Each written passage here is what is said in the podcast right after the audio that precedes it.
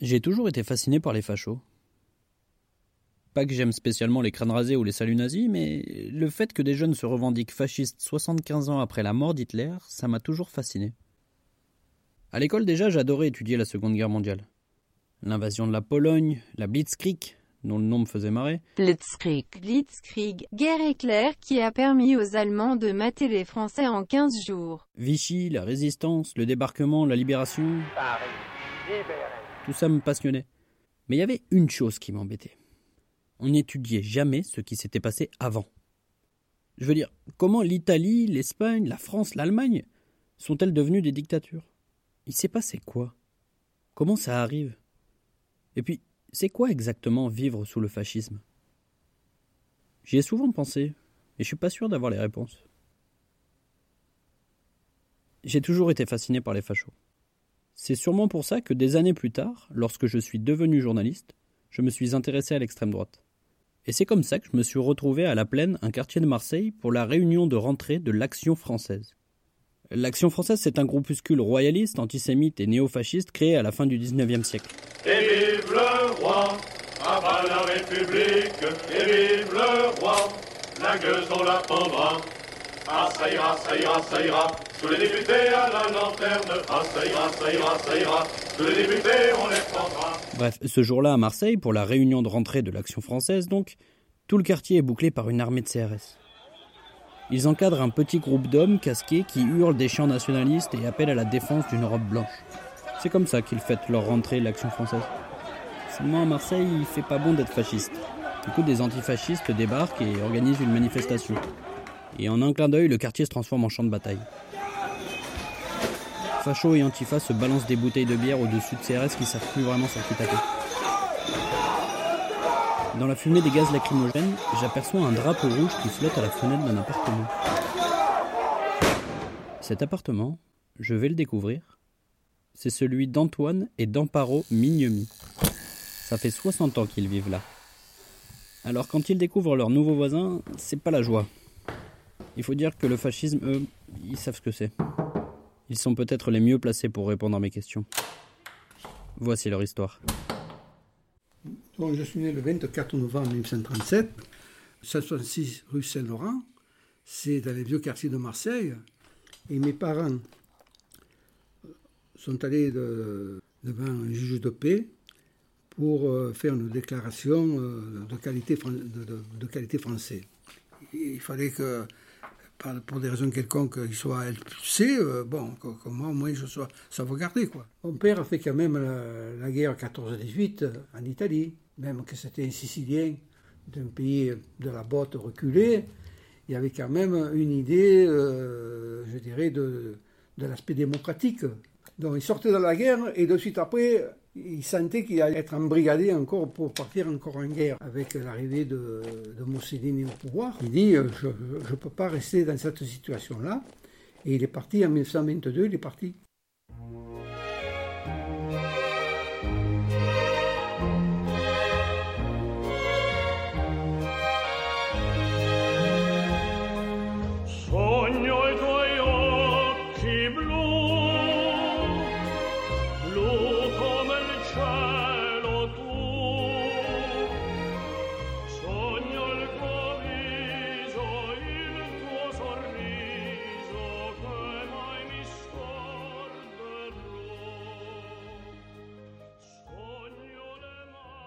Hein, il avait donc remonté toute la botte pour arriver, pour traverser la frontière et pour venir se, se réfugier en France. hein. Il n'est pas venu en touriste, mon père, en France. Il est venu comme maintenant, beaucoup d'immigrés traversent, euh, disons, les Alpes pour venir en France. Il fallait qu'il fasse faire une déclaration de loyalisme, hein, quand même. hein. Il y a des choses dans la vie qui vous, qui vous marquent.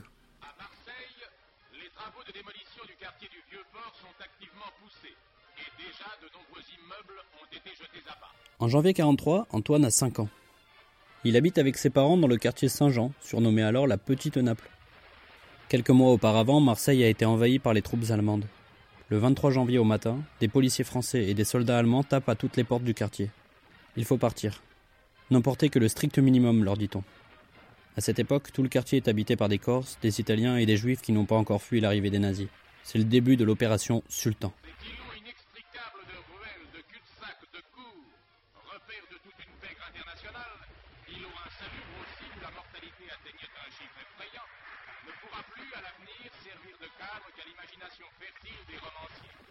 Une rafle gigantesque est organisée.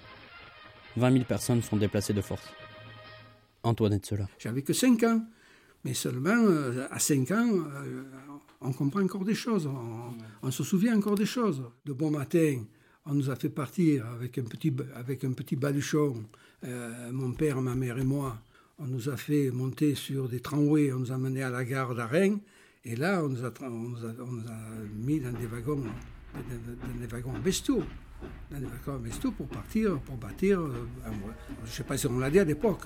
Je sais qu'on nous a envoyés à Fréjus. Voilà, on nous a à Fréjus. Ça a été un voyage pénible, ça a duré euh, presque une journée. Pourtant, Fréjus, c'est pas loin quand même. Il y a eu, euh, quand on est arrivé, il y a eu séparation.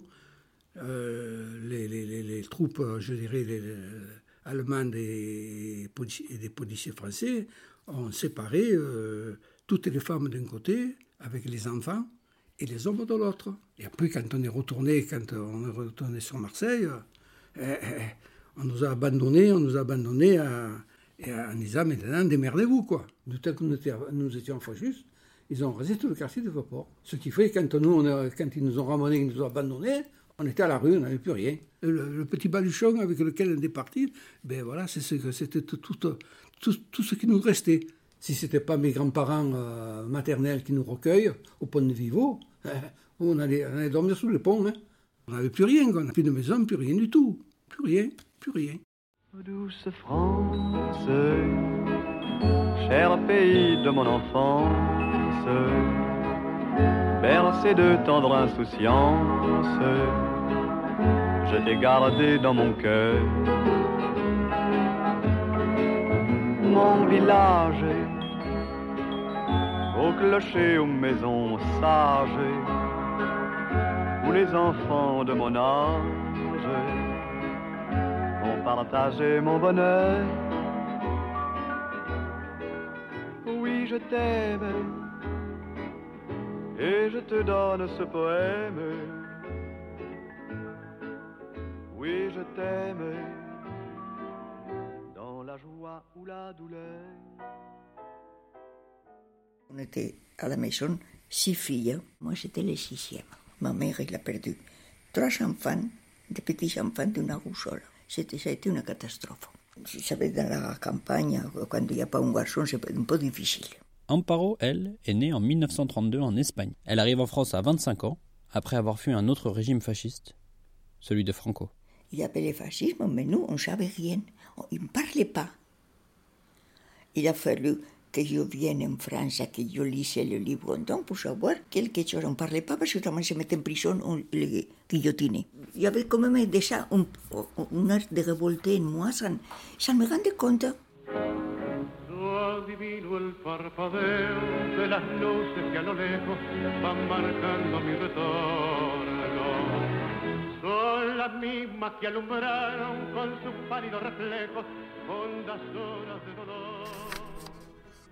C'est une photo, une photo d'une classe que j'étais à, l'école coloniale Pont-Vivo. Il y avait beaucoup d'enfants, mais c'était un quartier très populaire.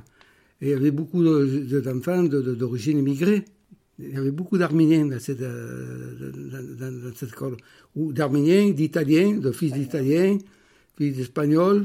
Ou des il n'y avait pas beaucoup. Il y avait lui, il s'appelait Perra. Il y avait deux frères. Il s'appelait Perra. Autrement, euh, lui, c'était un Arménien, un Lénakian. Lui, c'était un Nord-Arménien, un Nord-Arménien. Les frères Di Stefano. À 14 ans, quand je sortis de l'école, on m'a placé pour m'occuper de la maison des enfants. Je m'occupais que des enfants, mais à partir de 16 ans et tout ça, je m'occupais de toute la maison. Travailler entre 15 et 16 heures pour avoir juste de quoi se payer les chaussures, les habiller, pas plus. Je n'avais pas un centime de plus. Moi, ça, me révoltait de travailler autant d'heures pour ne pas pouvoir. Je faisais mon travail parce que je suis trop orgulleuse. Je n'étais pas soumise. Jamais. Comme il y avait à côté de chez moi un artisan qui faisait le chauffage et la, plomberie, il m'avait, mis d'accord pour que je sois apprenti. Voilà, je suis apprenti euh, pendant trois ans pour apprendre, le, pour apprendre mon métier. Voilà. Je allé dans des grandes entreprises pour faire mon travail de plombier. J'allais avec les patrons pour m'occuper de les enfants à la place. Et là, j'ai connu des Français. Ils m'avaient proposé un salaire que je ne gagnais pas de toute l'année. Mes parents, ils n'ont pas été d'accord. J'avais euh, fait 20 ans le 24 novembre et j'ai été appelé sous le drapeau euh, au, au, mois de décembre pour, pour partir. Voilà. Ce n'est pas des bons souvenirs, hein, voilà. J'ai pas de bons souvenirs. Pour venir en France, il faut la majorité en Espagne était à 25 ans. J'ai attendu encore deux ans avoir 25 ans pour me faire le passeport, moi toute seule. Ma mère paraît qu'elle a tombé dans les pommes. Mais il a fallu bien admettre que j'étais major et que je ne pouvais pas faire autrement. Comme je revenais de, de, de pas longtemps d'Algérie, j'avais fini mon service militaire. Alors l'idée, à un moment donné, il fallait que je trouve, que je fonde une famille. Quoi. Je suis venu en France, je savais même pas dire bonjour. Hein. Surtout début, je ne connaissais personne ici en France. Mais après, bonjour, j'étais toute seule. J'allais à la place des Catalans me baigner. J'ai vu une, une, fille qui était charmante, qui me plaisait. Qui me demandait l'or. Pour l'aborder. Hein. À un moment donné, pour aborder, il faut bien euh, avoir un prétexte. Hein. Je, je l'ai dragué. il m'avait plu. On s'est donné rendez-vous un mois après. Pour une fois que j'ai trouvé un garçon qui me plaît, et ils, ils, ils sont pas en vacances, il ne sera plus peut-être. Et non, un mois après, Antoine était là à m'attendre. C'était euh, une période aussi en même temps éducative du français, parce qu'effectivement, je la reprenais. Puis, euh, en fin de compte, je me suis habitué à, à, son langage après. Au début, bon, ça me surprenait. Euh, euh, sa manière de, de, de, prononcer. Alors je la rectifiais, chaque fois je la rectifiais. Et puis avec le temps, avec le temps, avec le temps, avec le temps, après je me suis accommodé de son langage et je la rectifiais plus. et quand on, on s'est marié ici, à la mairie à, Marseille, et moi j'ai pris les, les trains pour aller en Espagne pour faire le mariage à l'église. Et le jour même que se marie à la mairie, elle prend le train et elle s'en va. Parce que moi, personnellement, si je n'aurais pas fait le mariage à l'église, je ne me sentais pas mariée encore. À un moment donné, il, fallait que vraiment que, que, je tienne un paro quand même. Parce qu'en étant communiste, il a fallu que je me marie à l'église et que je baptise mes enfants. Il fallait que je me confesse. Alors moi, je disais à un parent, mais moi, je n'ai pas tué, je n'ai pas volé, je n'ai rien, rien à me faire pardonner. J'ai rien à me faire pardonner, voilà. Donc, on est allé voir un moment un curé, là, un curé, un, un prêtre ouvrier, un prêtre ouvrier à Mempenti, et on lui a raconté un petit peu notre situation. Alors, le prêtre ouvrier, il a dit, écoutez, faites comme vous pouvez. si vous vous aimez. Et, après, ils sont venus s'installer dans cette maison.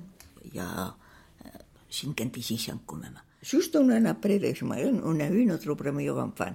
Et mes parents, ils sont venus en France, eux qui avaient jamais sorti de son petit village. Ils sont venus pour voir comment je vivais en France. Ça les tracassait.